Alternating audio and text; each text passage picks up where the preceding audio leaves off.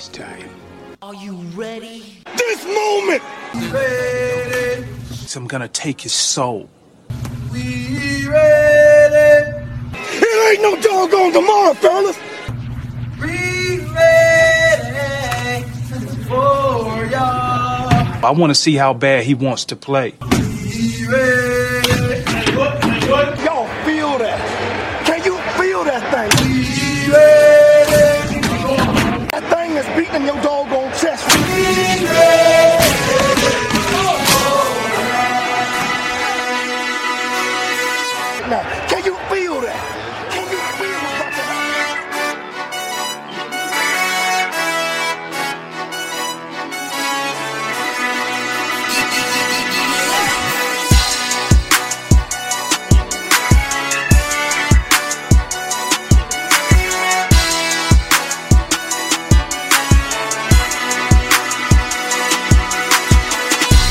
What's happening, everybody? Welcome into the Philly Experience podcast. My name is Max Gretzel, joined by Tanner Gilmartin and Tyre Hood. It feels like an eternity since we've been back with you guys, but uh, or since we've been with you guys, but it's great to be back. I should say. Um, a lot of, uh, I should say, a sense of urgency just with the school year coming back. He's still rocking his job at WIP. Yeah. I mean, it feels a lot. It feels like we got to pick up the intensity, pick up the pace, a lot to get to, a lot to cover. It's since we've been- ridiculous. you know, here with you guys on the podcast. And of course, so much has happened with the Eagles, Sixers, and the Ben Simmons rumors continue to swirl. We're seeing a bunch of videos. I'm sure you guys want to get into that and uh, touch on the Phillies, who at one point looked like they're in first place and, you know, not pulling away, but, you know, with a sturdy lead, you know, two and a half, two games up on the Atlanta What? Braves and New York Mets. All of a sudden, they go to Arizona. They drop three straight to the worst team in baseball, and then go to San Diego and take two out of three from the Padres. So, who knows with this team? They're back and forth all the time. And I know we're going to start with the Eagles. That's a subject we got to get to a little bit later on. But to kick off with, with the Birds and talk about Jalen Hurts specifically, the Eagles, the whole team, the preseason, Jalen Hurts having the stomach virus. A lot of people are back. I mean, I've heard a lot of people say, I, I've heard a lot of people really say, uh, you know, you can't really blame the guy. You know, sometimes you, you just can't go out there, you can't perform. Other people are saying he needs the reps. They're really being aggressive with it. He should have been out there. Understand both sides of the argument, but at the end of the day, if you're sick, you're sick. You can't play. Right. When you first realized Jalen Hurts was not going to play, and then you found out that he he went to the hospital for it, I'm assuming that kind of you know eased your your nerves a little bit about the situation. Oh, I was scared. Uh, scared the hell out of me when I found out he was going to the hospital. I'm like, all right, well, what the hell's going on? Is, is he all right? Is he cool? Just to find out he had a stomach virus. All right, cool. Here's the thing, people. And you know what? I, I've been hearing since I got back from vacation, and since I've you know been taking phone calls or whatnot. It seems as though there's like a split in the city between whether or not Jalen Hurts need to be playing this upcoming Friday against the Jets or he doesn't need to be playing against the Jets. Look here. Here's the thing, people. It's preseason. The games don't count. It don't freaking matter. Okay, it, it does not matter whether or not he plays this Friday or not. It truly doesn't because they're look, at look at the way the Eagles are handling him. First off, all right, they're handling him as if they are as if he is their franchise quarterback.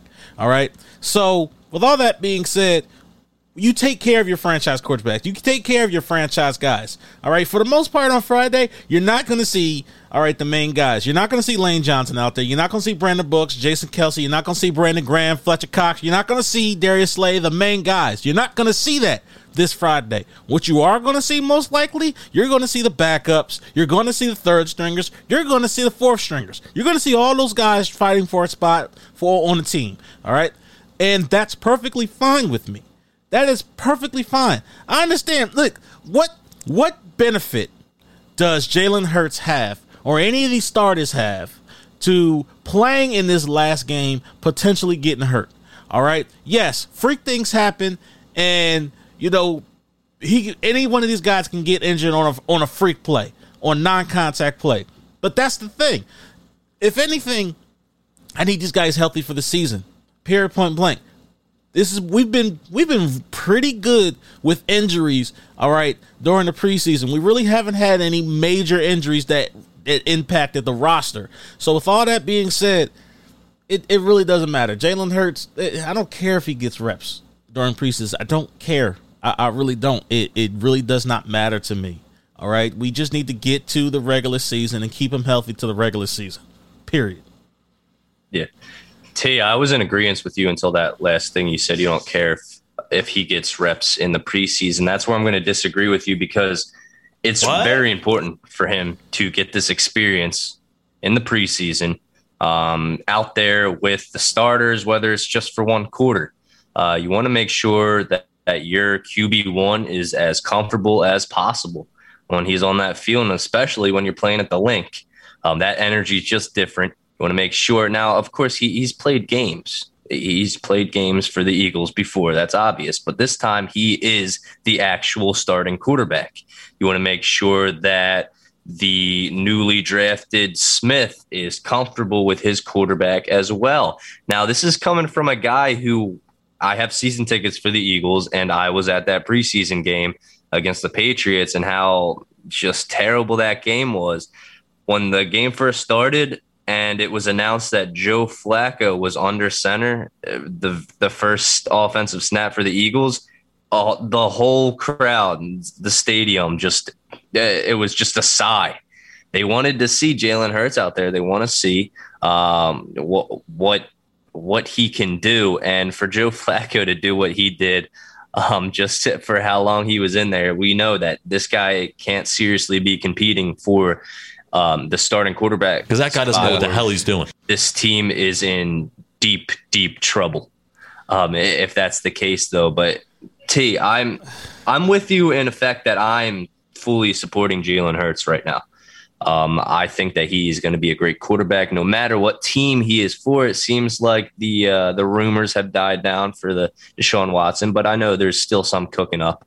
Um, but right now, we just need to focus on who we have right now, and that's Jalen Hurts. He had a stomach infection. Um, I know as soon as you hear that someone is sick these days, you uh, you assume that it's COVID related, but thankfully that was not the case. And I'm hoping Jalen Hurts comes back this season and really proves to the fan base and the league that he can be a starting quarterback. I mean, look, in terms of reps for you know Jalen Hurts and getting that connection with DeVonta Smith. I mean, look, I'm not gonna I'm not gonna say that's not important, but the way they've been approaching practice, the way they've been approaching these joint practices, that's where they're that's where they're building their chemistry. They're building their chemistry through practice, and me personally, I don't have an issue with that.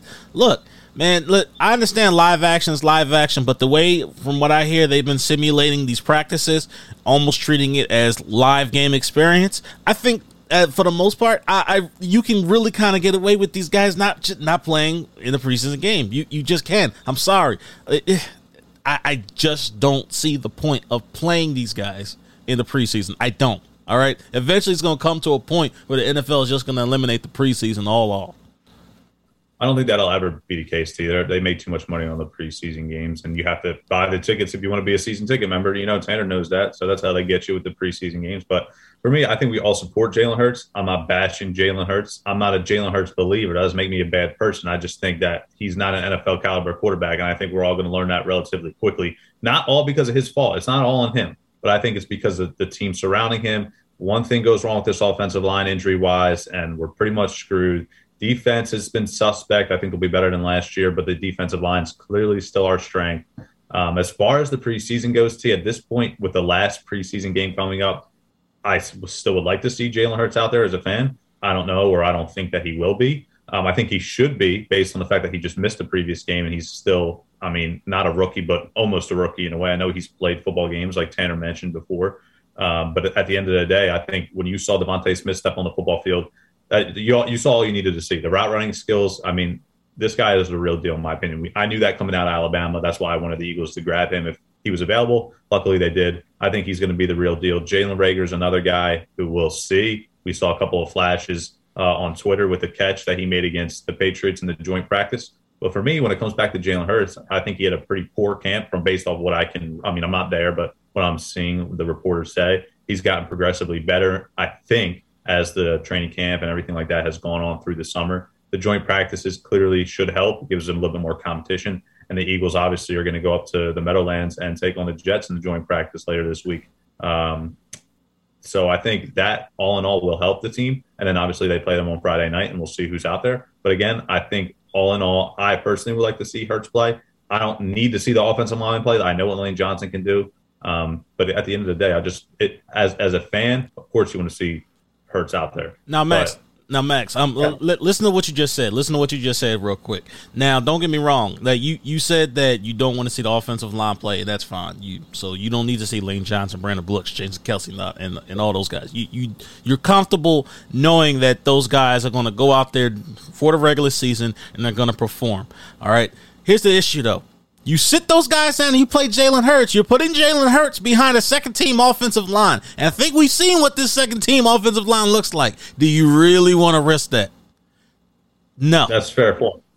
Personally, with with from say from my standpoint, and I think this just comes back to the fact that you might be higher on Jalen Hurts than I am. The, where I can agree with you with that is, and, and why I do hesitate to say I want to see Hurts play is the fact that our backup quarterback is basically next to useless. All right, we don't blackout on the field.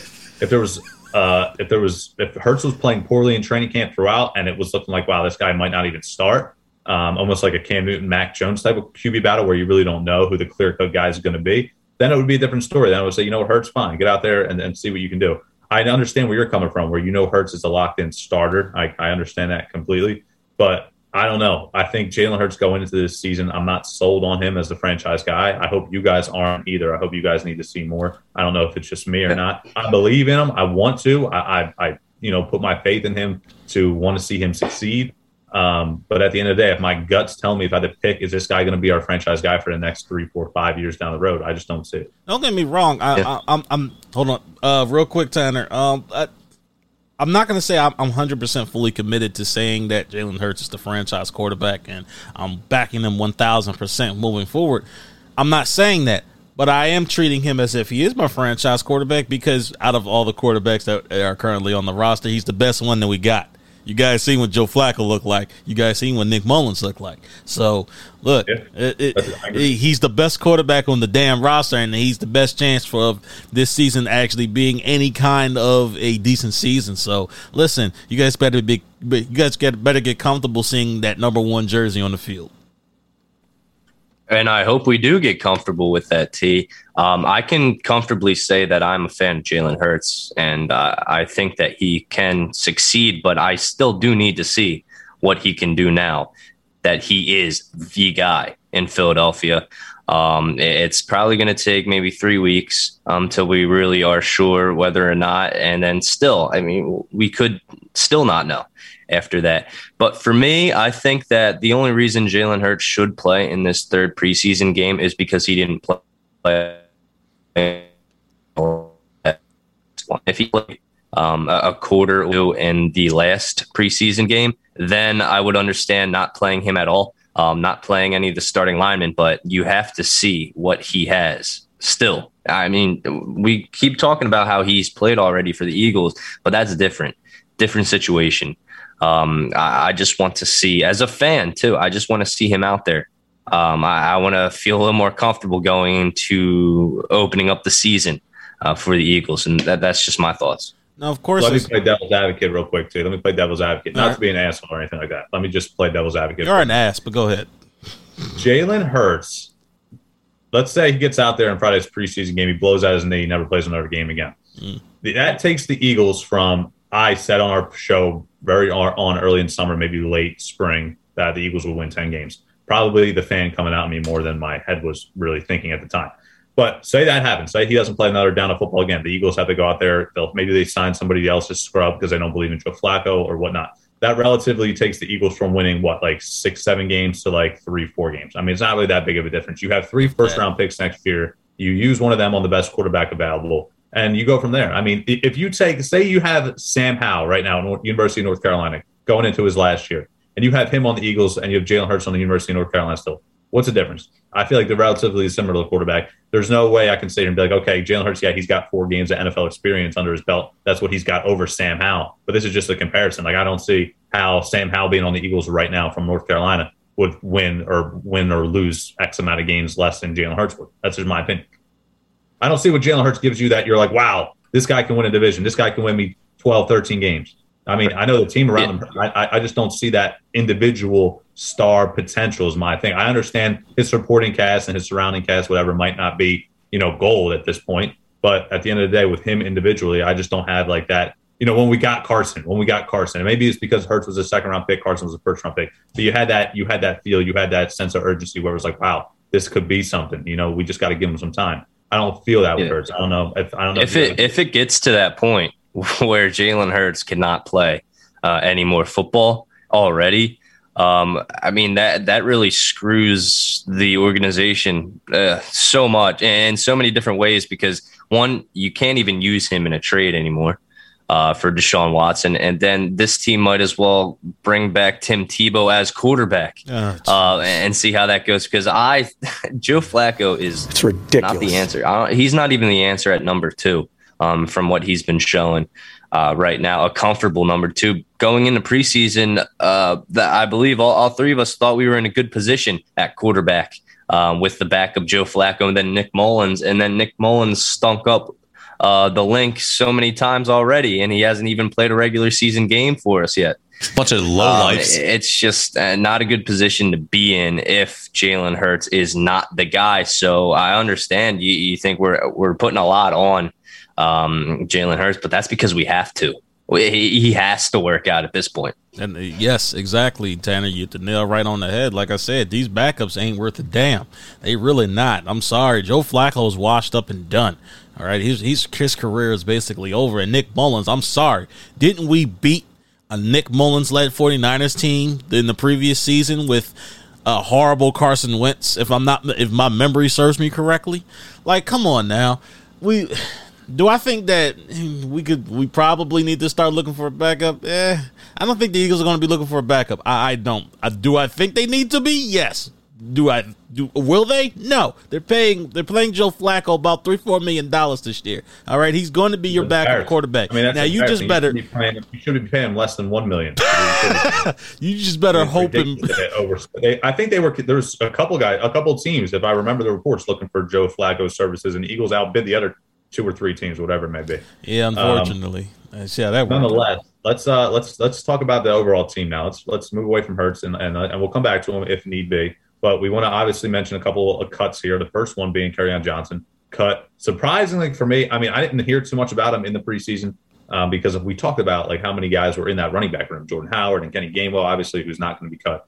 But uh, on Johnson gets cut. A guy they brought in here and was thinking, wow, okay, maybe he'll make the team um, as a third down back or rotational guy, but he can't really play special teams, which I think hurt his uh you know his stock on this team. Not, um, on, not only that, but on Johnson um, also got hurt during um, training camp as well. So that's what also did him in, especially with how heavy this running back room is and the way Jordan Howard has been performing in the preseason as well as training camp as well. Not to mention the fact that, like as you mentioned before, Kenny Gainwell is going to be a problem on this team. So I look, I, I, I'll even go as far as saying this. Um, Miles Sanders as the starter isn't necessarily a lock or a guarantee because from what I'm hearing, Kenny Gainwell has been turning some heads, and if Miles Sanders doesn't exact, we all know how good of a runner, how good of a running back specifically Miles Sanders is. But if he doesn't work Good on those dropsies, if he doesn't work on you know catching that ball out of the backfield, Kenny Gainwell's going to come in and take his spot.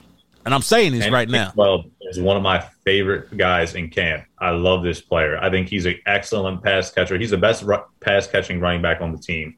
He's built like he's got speed. He, he can get to the outside. I like him a lot. I'm with you on that too. I, I mean, if you want to call it a hot take, whatever you want to call it, you guys know that I'm not a huge Miles Sanders guy. I never been a huge Miles Sanders guy. Not that he's a bad player. I think he's good. I just feel like as a second round pick, we should have that we deserved more than what we've gotten from him so far. Um, and I don't think he's come through. Now, Gainwell is a fourth, fifth round pick. I think he's going to shatter that uh, value that we got him in. I think this guy is the real deal. He's got speed, he's got pass catching ability, and that's what you need, right? You need pass catching ability, and he's the best one we got on the team. Now, whether he can pass block, pass protection, that's another question. We'll see. The more opportunities he gets, we'll see how good he is. I know Jordan Howard's um, not horrible at it. Um, I'm not going to say you're I'm an expert at the techniques and like T, like you are. But Jordan Howard, he's been in the league six years. He's definitely been around. He's gotten the experience. He's, you know, been capable of pass blocking in the past. I'm not saying he's the best at it, but he can.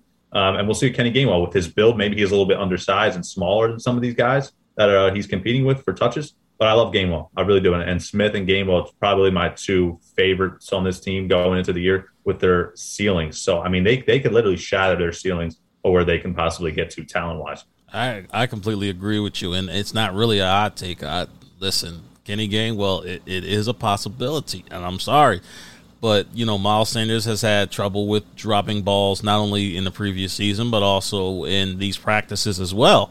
So if it continues, look, I, I, wouldn't be surprised if you start seeing more snaps going to Jordan Howard and Kenny Gainwell. Do not be surprised if you see that. Maybe you even use him in the slot a little bit. Actually, yeah, actually, yeah. That's, that's the crazy part about Kenny Gainwell. You can use him in the slot because he's basically like another receiver, and he's quick like a receiver. He's got route running ability. So Kenny Gainwell is going to present some matchup nightmares um, for this offense. So it's a possibility you're going to see Kenny Gainwell out there a lot.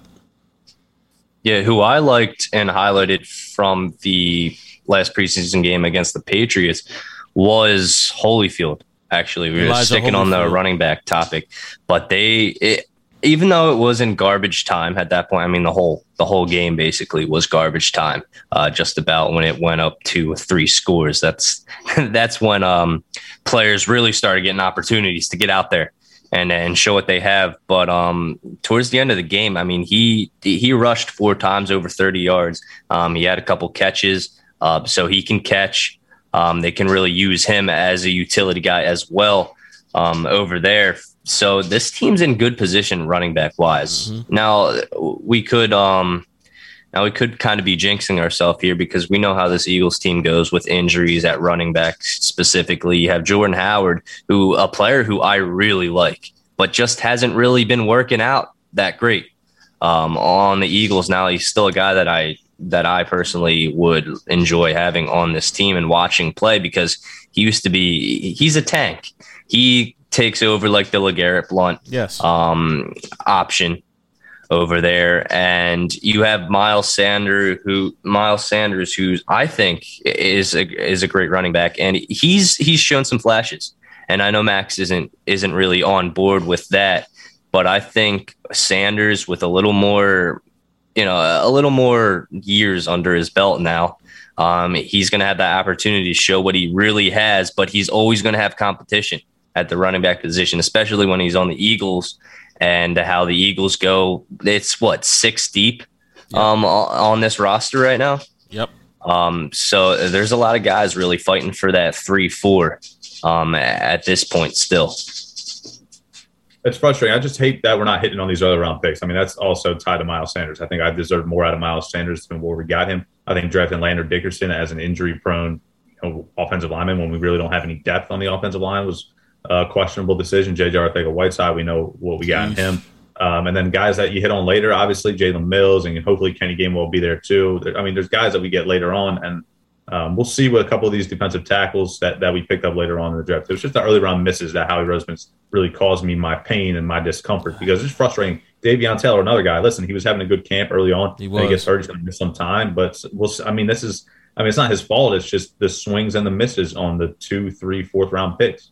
Now it's funny that you're mentioning these draft picks because you know as we move on to the defensive side of the ball, Milt Williams, you know he's not only just showing out, you know in these preseason games as you guys seen, uh, he's he's been performing in training camp as well. Milton Williams is going to be a serious problem on this already talented defensive line. And the crazy part about Milton Williams is that you can basically move him all around. As you guys seen, probably he's not just playing, you know, that defensive tackle spot. They're moving him to defensive end as well. It's that versatility. And, you know, that's, I, am noticing a pattern with that in this Jonathan Gannon uh, defensive scheme where they want versatile guys to kind of move around and see exactly where the weakness is on the opposing team's offensive line. And I like like things like that. I like players that are versatile and that you know you can move around and and, and experiment with things with. And listen, people, I'm going to tell you this right now. Um, I think this defense is going to be very. Uh, first off, it's going to be a hybrid defense because I've seen variations of three four and four three. All right, so you guys know I'm I'm, I'm a freak about that. Like I, I love that. I, I, love versatility on the defensive side of the ball, and I don't think we've seen truly what this defense is going to do. I truly don't. I think we've seen the bare minimum, and for me, that's exciting. What about what can you tell me about Jacoby Stevens? Steve? This is a guy I was pretty excited about coming out of LSU. I know he was kind of one of those hybrid players, bigger safety, undersized linebacker type of guy. He could kind of play both. Do you expect him to get on the field besides special teams at all? It's going to be hard for Jacoby Stevens to get on the field because you still have Alex Singleton at the regular linebacker spot, and then you also have Eric Wilson, who's going to be your Mike linebacker going forward. Um, there could be a spot for Jacoby Stevens. Um, I'm not. Who's I'm not the roster. uh, on the roster. Uh, at this current moment, it's kind of hard to say. It's kind of hard to say because one, I don't 100 percent know what the defensive scheme is going to look like. Two, though one thing to go in favor of Jacoby Stevens is everybody's looking for that hybrid safety um, corner linebacker guy. So that's Jacoby Stevens' um, forte. However, I don't know what this scheme is going to look like. I don't know what his role is going to be. It could be possible, but for right now, um, from what I, I'm not really hearing too much of anything. He hasn't really flashed, so I'm going to say right now it, he's probably going to be regulated to special teams.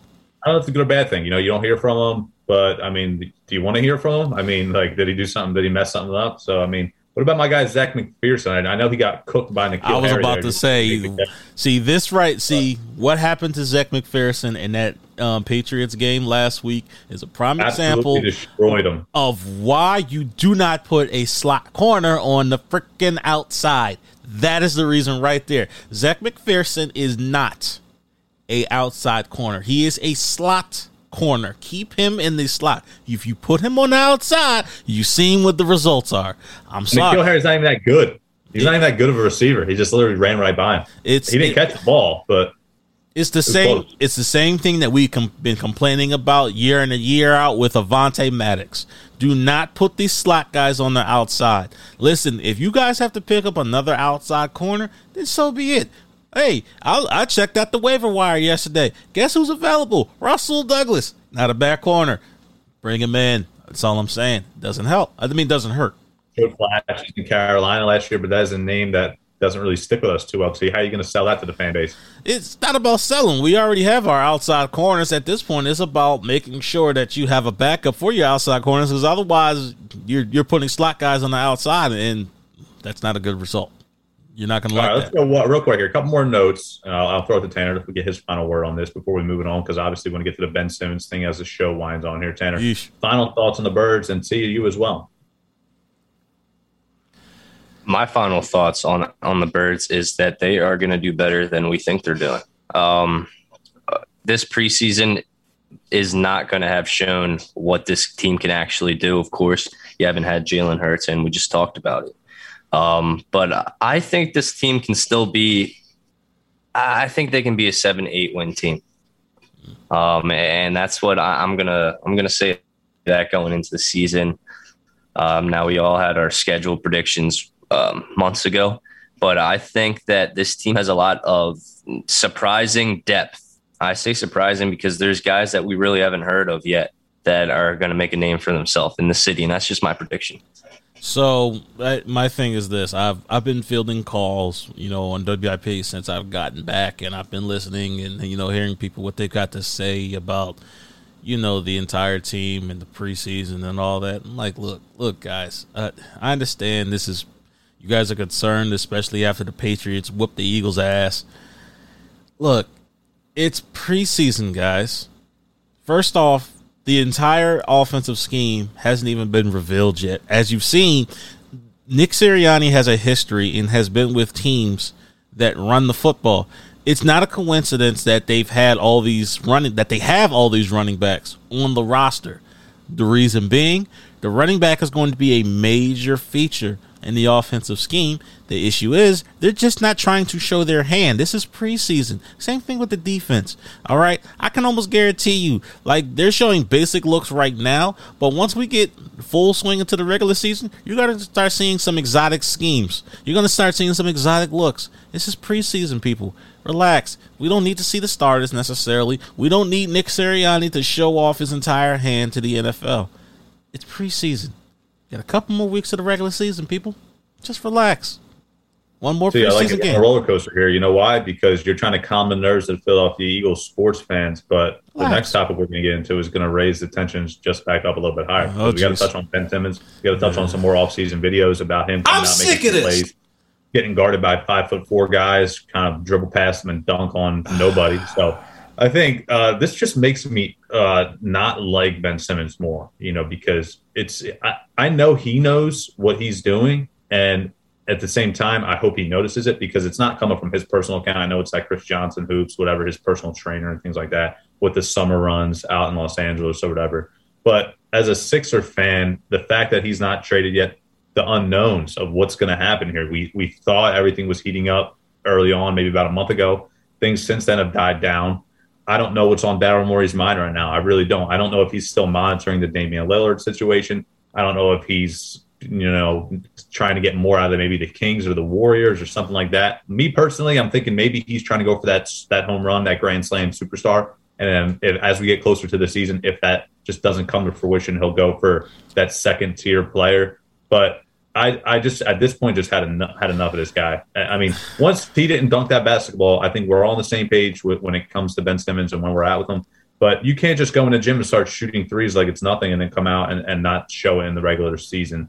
Um, and I, I, think we're all just over it at this point. I hear everybody's frustration, and trust me and believe me, I, am I'm frustrated too. I'm so glad Tanner hasn't sent me any videos like he traditionally would. But it, here's the thing, people, and I understand everybody has the Tanner mentality of what's he here for. I understand all that, uh, and trust me, I, I feel the exact same way. Here's the issue: for one thing, in terms of Damian Lillard, it, from what I'm hearing, Damian Lillard has bought into the Portland Trailblazers' idea of having Chauncey Billups as their head coach, so he's going to stay in Portland for the time being. Here's the thing, people, and I said this. I said this as soon as the season was over if you think for one second that Daryl Morey is going to have this dynamic superstar deal that we can just get rid of Ben Simmons just like that, you're crazy and you're out of your mind. I said this from the beginning. First and foremost, Ben Simmons is a damn near max player. That presents an issue in and of itself because who the hell is going to pay that much money for a player that doesn't shoot? That's issue number one. Nobody's going to take on. Nobody wants to take on that contract. Two, the the NBA knows the type of player that he is now. So, with all that being said, it's it's no secret who Ben Simmons is. I don't give a damn what he does against high schoolers. I don't give a damn how many threes that he shoots in a damn video that doesn't equate to the NBA court game. I don't give a damn. And guess what? The other NBA franchises don't give a damn either. You're not going to get a crazy deal for Ben Simmons. I've said this time and time again. I've said this coming out of the season. You're not going to get a crazy deal for Ben Simmons. Everybody knows who Ben Simmons is at this point. You're not getting another superstar. So, all that being said, Here's where I agree with Daryl Morey not moving Ben Simmons. Because look here, I don't give a damn if Ben Simmons is frustrated with the team. What the hell are you got to be frustrated for? We're frustrated with you we, we, because we put all our faith into you. Some people even put more faith into you than Joel Embiid, and you still haven't performed or and improved your game to the point where you have become an asset on the offensive end. Now you become a liability, and these other NBA teams see it. So you're not going to move him for anything. Daryl Morey can't move him for the pieces that everybody's dreaming of. He just can't do it. Why? Because Ben Simmons has no damn value. And I guarantee you this is going to happen. Ben Simmons is not going to be traded this offseason. We're going to go into the season with Ben Simmons on this 76ers team, period. Unfortunately, that's just goes that's, that's just goes that's goes I'm frustrated. All right, Tanner, Tanner, come on, save us here. Save us. Tell, tell me he's gone. He's not. I got news for you, Philly fans. Welcome back to the trade drama, off-season trade drama. We had it with the Eagles. Welcome to the Sixers uh, drama. Ben Simmons, Max, eh, this isn't going to get better. This no. conversation. Ben Simmons is staying as a 76er for this this year. That's that's yeah. what I don't want it to happen. Um, I'm done with him. T. I'm not sending you any more of those shitty videos of Please Ben don't. Simmons shooting a three point in the YMCA gym or Planet Fitness, wherever the hell he's playing at. Um, you piece of Swiss cheese. I mean, you see the offers, which I do like from Daryl Morey, seeing the the kind of just ridiculous offers he's making because he, he's telling people, you know, unless I get a James Harden type deal, which the the 76ers could have got last season, but that whatever. We're not talking about that anymore. Um, you have Daryl Morey offering a Ben Simmons for uh, Andrew Wiggins, James Wiseman, and four first round picks. You know that's not going to happen. No. no. way in hell. Um, ben Simmons is going to the Warriors for that. Um, that that just that, that was it. It was good for the Warriors to decline that. Um, they know who they're dealing with. And Ben Simmons, for the relationship between him and the team to be beyond repair, which we've heard that uh, with Carson Wentz and the Eagles. Um, this time, I don't think the player in question is going to move teams. I think maybe we'll see a type of blockbuster deal um, before the trade deadline.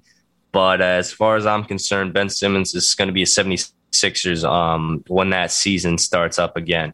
And Joel Embiid is not going to be in a good place um, because you have him who was uh, coming off the best season, uh, the best season of his career uh, and then getting injured, still playing through, putting his all into the game, and having the knucklehead of a teammate, Ben Simmons, just completely blow it, not go for the dunk in game seven against the Atlanta Hawks, and have Trae Young prance about Wells Fargo Center like he's the man.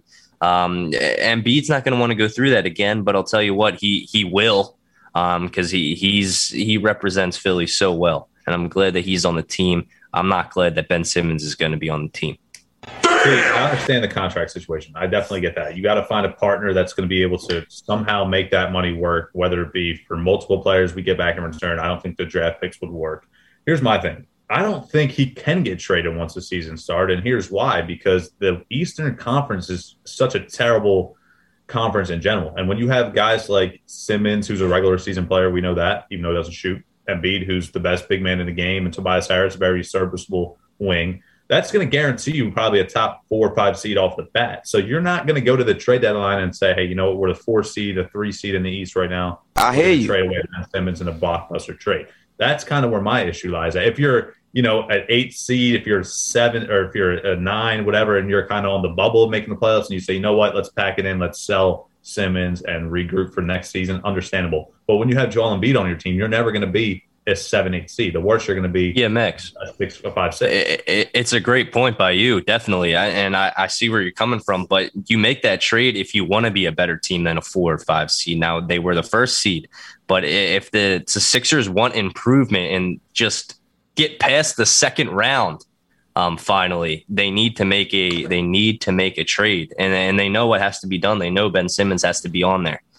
I agree. They so need. To, I agree. They need to like make a Jimmy Butler deal then like how we got Butler earlier early on in the season, maybe a deal like that where he was, you know, a disgruntled star, wanted out, and we went out there and got him because you're not gonna have you're not gonna be able to trade with another contender. That's kind of where the Warriors come into play. You think Portland will be in contention. You're gonna have to find a team like the Kings who you would think by midseason are out of playoff contention at that point and probably would be willing to sell uh, for a rebuild because at this point, if they're terrible again this year, which you would think they would be, that's going to be how many years in a row have they missed playoffs? Like a, a, bunch, right? So you would think maybe they would be open to the fact that they would want to rebuild and maybe trade for a Simmons and give up like a Tyrese Haliburton or a Buddy Hield. I don't know if they would give up Fox, but that's that could be something that you can monitor because Fox's contract works out, which T was saying earlier.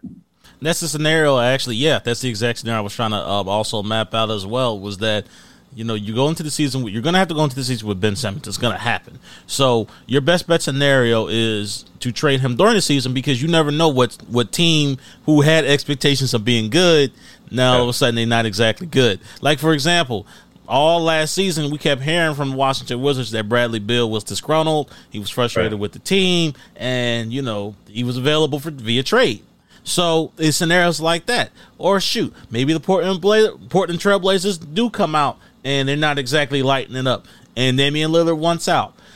Same scenario with the, as you described with the Sacramento Kings with De'Aaron Fox and Buddy Hield. So it's not a bad thing to have Ben Simmons going into the regular season. It's not. It's just that he can't stay on this team. Like he cannot be an important part of this team. He just can't at this point. The relationship has been severed. And I'm sorry. I don't know what the hell Ben Simmons is frustrated about because everybody has handled him and coddled him like a little freaking child I don't know what the hell he's frustrated about, but as fans, as the Sixers organization, and on behalf of Joel Embiid, I know we're all frustrated with Ben Simmons. So, as much as everybody wants him out, he's not going to be out anytime soon. We're going to go into the season with him. Now, what happens during the regular season? Don't know. But Just they have to make a move. They, Yeah. they, they look what they've done in the offseason compared to other teams. You know, Brooklyn's gotten healthy, right? Brooklyn's gotten healthy this season. Kyle. Lowry to the Miami Heat. Victor Oladipo back healthy next year. He'll be with the Miami Heat. Other teams around us have improved.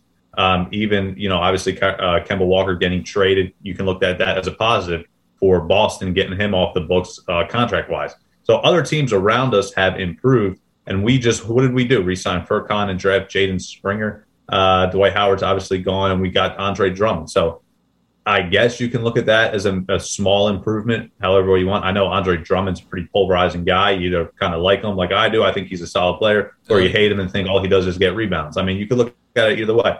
But he's still young, and and he's going to just play rotational minutes behind Embiid. I understand that, but we haven't made a big move, uh, big enough to really push us. I mean, we we got bumped out of the second round last year, and we didn't really make a huge improvement to change that. So that's kind of where my frustration lies because we have to make a move. The other teams around us in the Eastern Conference um, have made, you know, have made moves. But PJ Tucker to Miami Heat as well. I understand the Bucks lost him, but the Bucks are still top two, maybe even the top seed in the East going into next year.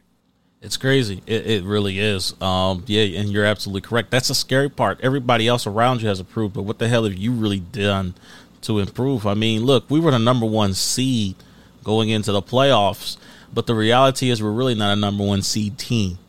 That's the that's the that's the thing. The Brooklyn Nets should have been the number one seed if they didn't have all those injuries. Yeah. That was the true number one seed. For real, for real, we might be a, a three or four seed at this point with the way this roster is Hey. built. Look at the Knicks. The Knicks got Kemba Walker. Um, you know, I, I understand that's not a you know big time. I mean, I'm just saying they're getting star power. They're getting they're getting They names. They're, they're trying to improve their team. Bradley Beal's staying in um, Washington. They get rid of Russell Westbrook. You can honestly, a lot of people hate Russell Westbrook. They think he's a stat pattern, so you can look at that in a, as, in a positive light. You know, I mean, so there's different ways to look at these things.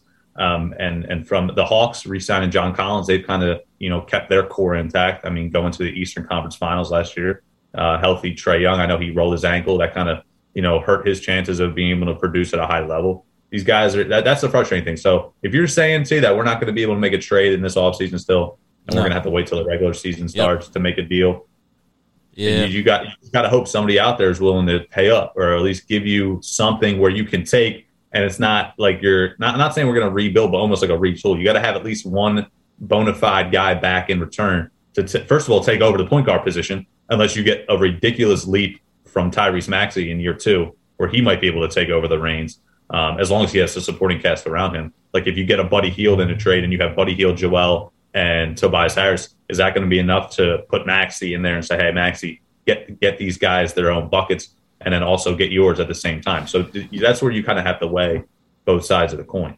unfortunately, yeah, we're we're going to go into the season with Ben Simmons. As fortunate as it is, I predicted that, and you just better hope there's a superstar out there that gets disgruntled during the season, because that's the only way you're going to be able to move Ben Simmons. That's the only way Daryl Morey is going to move Ben Simmons. Uh, I mean, you're right, and it, and it could happen. You know how people get disgruntled in the league these days, especially if they're in a poor uh, organization. And uh, on that note, I don't want to I don't want to go from from bad to worse, but I have to Yeah, because Phillies are going from you know good and then well, I guess you could say bad to good to bad and now worse again Yes. because their past week has just been mediocre, like they've kind of been all year long, and all of a sudden the Braves, who we thought with losing Ronald Acuna Jr. would not be able to maintain their offensive firepower, but with the off with or with the trade deadline moves that they were able to make, adding a couple bats to their lineup, uh, keep the power going. They've been hitting a ton of home runs. I know they got, got beat by the Yankees the other night, and they that that snapped their nine game winning streak. But at this point, being four and a half back of the Braves now, uh, with the Braves clearly having the better roster, I just don't see at this point how the Phillies, um, with their inconsistent hitting um, and their starting pitching, which hasn't been awful, their relief pitching, which hasn't been great but hasn't been awful. It's for me the real real struggle has been the bats. You, you know, Alec Bohm gets sent down to AAA because of how poor he's been playing. Didi Gregorius is still playing basically every day, and he's barely hitting around 200, which is just embarrassing. You're talking about a guy getting paid 15 to 16 million dollars a year, and he's going to hit what fifth or sixth in the middle of your lineup, and you know hit 200. I, that that's unacceptable. Um, and overall, you're you're relying on Bryce, who's having an MVP caliber year, but when he's the only one in your lineup producing, um, you're not going to win too many baseball games, and that's where the frustration lies with JT, who's having an okay season. I want more from him offensively. um, but he hasn't been able to really do that. I think he might be getting tired this late in the year. So many factors with this team right now, and with around 650 to 60 games left, I'm just not sure that they're going to be able to win this division. Yeah, I'm sorry. You know, everybody else was getting excited when the Phillies had gotten the first place. It was around the time before I before I took off, before we all took off for vacation. Um, yeah, the Phillies had gotten into first place, and everybody's excited. You know, everybody was talking about postseason baseball and things of that nature, and I'm just sitting there going, "I'm sorry, I I, I, was one of the negative people, and unfortunately, I, I hate to say that I was right, but I was right. This this Phillies team is inconsistent. I'm sorry. They're just way too inconsistent for me to believe in. I'm it, it, like even if the bats go crazy like they did during that streak, I still have to worry about the bullpen.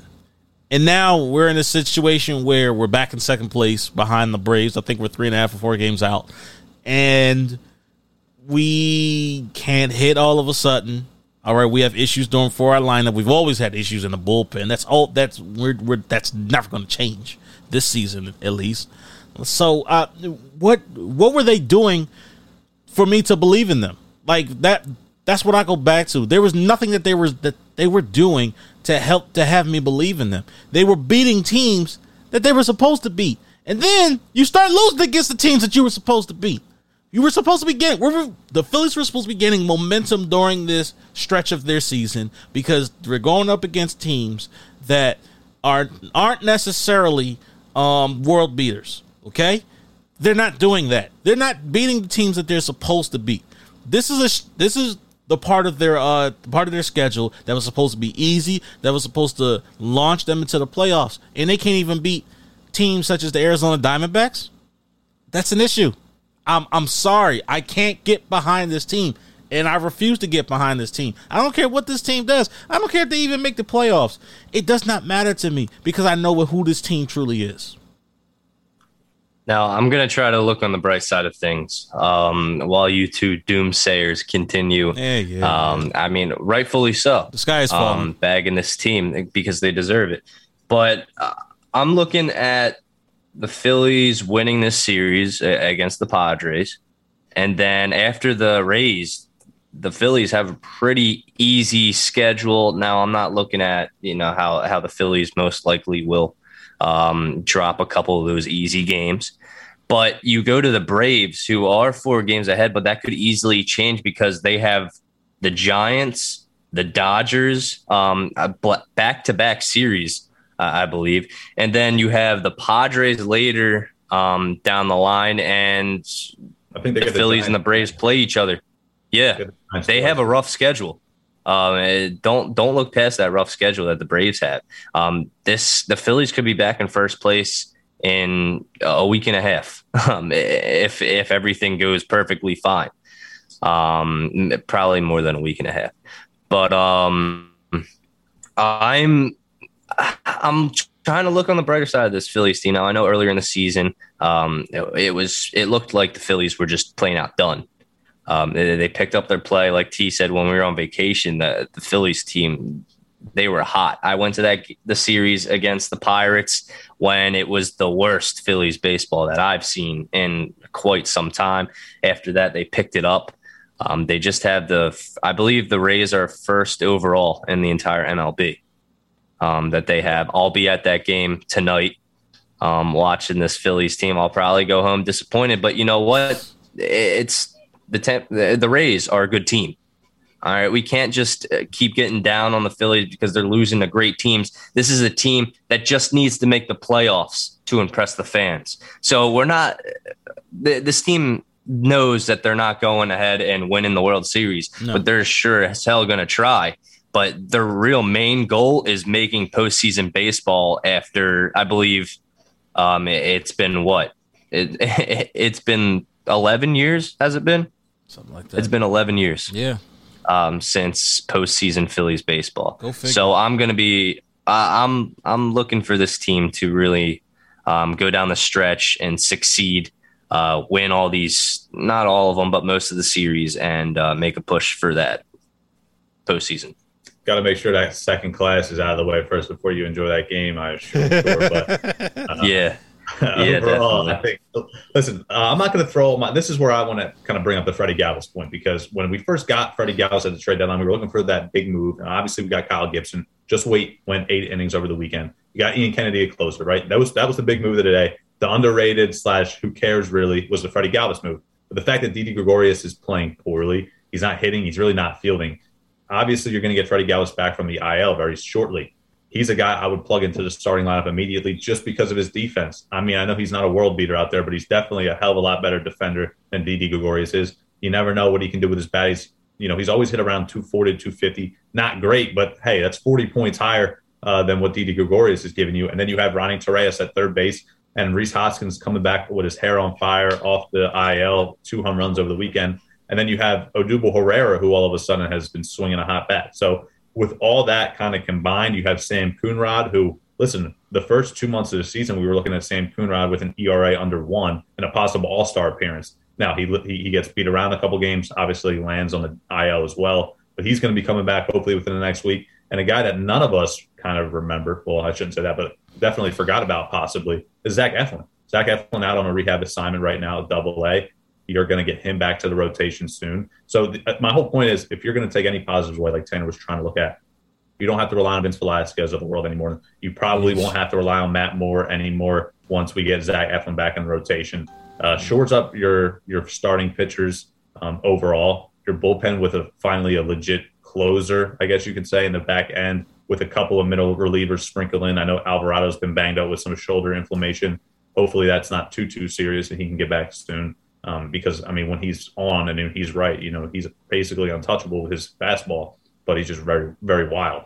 So there's there's like three or four names in that bullpen that I'm not saying you can rely on, but when they're out there, it's not like last season where you thought they had no chance. So your pitching overall isn't the worst. I mean, it's probably middle of the pack. As long as your hitting can kind of be above average with Hoskins coming back, Galvis playing better defense, hopefully, than Didi and Cutch, who's, you know, still that knee injury, I feel like is still bothering him a little bit, but overall has been relatively solid. Uh, hopefully, with all that combined, they'll be able to at least stay neck and neck with the Braves down the stretch. And hopefully, this is where the schedule lies because this is literally what I've been relying on the whole the whole time. I'm not even gonna lie. I was like the schedule, the Rockies, the Cubs. I mean, the, these shitty teams that we still have to play. I'm relying on that because we got to beat up on these guys, and then we go out there and lose three to the Diamondbacks. So my head's spinning all different directions. See, that's the thing, Max. We're we're we're not winning the series that we're supposed to win, and that's the part that frustrates me. That's the part of me that's like, why should I believe in this team? Like, I don't care how close we are to the Braves. I don't care how difficult the Braves um uh, rest of the season is. I don't care about any of that. I'm looking at the Philadelphia Phillies, their roster right now, the way they're playing. Why should I believe in this team? I don't. I'm sorry, I don't. You can call me a Debbie Downer all you Okay. want. You can call me uh, Nah, see, that- Nancy. That's fine and all, but I don't want to see you wearing a Phillies playoff hat uh, 2021 uh, if if things go well for this team. You've already signed off, and that's on record now. You know what? Stamp it right now. I'd like to thank the Philadelphia Phillies for participating in the 2021 MLB season. They're not making the playoffs. They're not. Boy, do I hope they make the playoffs now. Uh, yeah. Just so I can keep this on recording. Okay, that's fine. We can go back to Yeah, we'll we'll be posting this on our story if um, if things go well for the Phillies. That's fine. If things go well for the Phillies, that's perfectly fine. Listen, I'll, I'll listen. I'll eat my words. Okay, I'm a, I enough. will eat my words. However, it's not going to happen. So until then, the both of you You better can- get a fork, T. You better get a fork. Well, until then, the both of you can straight up listen, shut the f up for life. That's what the both of you two can do. Listen, we'll see what happens. I'm, I'm with this team. They're obviously they're the number one, number one sport in the city for me. Always have been, always will be. Um, but again, I'll give you if, if there's anything you. I mean, I know we've been gone a couple weeks. Anything else you guys want to get on your chest as we wrap the show up? Please be my guest. But on that on that point for me, I think I'm done. I'm I'm putting the stamp down. I'm going to get ready to enjoy this Phil's Rays game tonight. Yeah, dude, you're going to enjoy it. I'm just going to watch it because I have to. but listen, um, listen, people need just need to tamper down in terms of football. Just relax. This is preseason. Regular season's coming, people. I know everybody's excited for football. Just just relax. It's gonna happen. And the Phillies ain't making the playoffs. Oh, Phillies are not making the playoffs. I'm sorry. It's just not gonna happen. whatever. You'll see me on TV catching a home run ball tonight, T. Okay, okay. I, I'll hold you to that. I will hold you to that. All right. Bringing on the next show is memorabilia.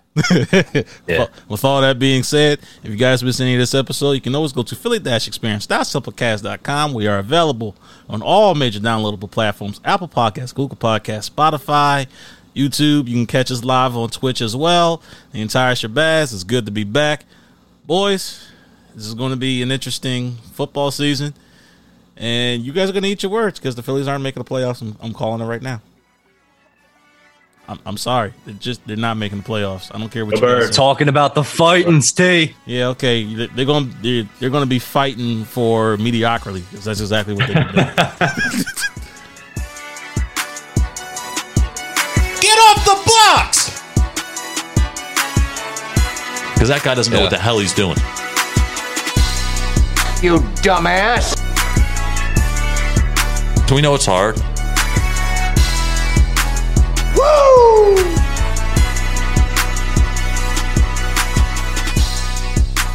I want me some glory hole.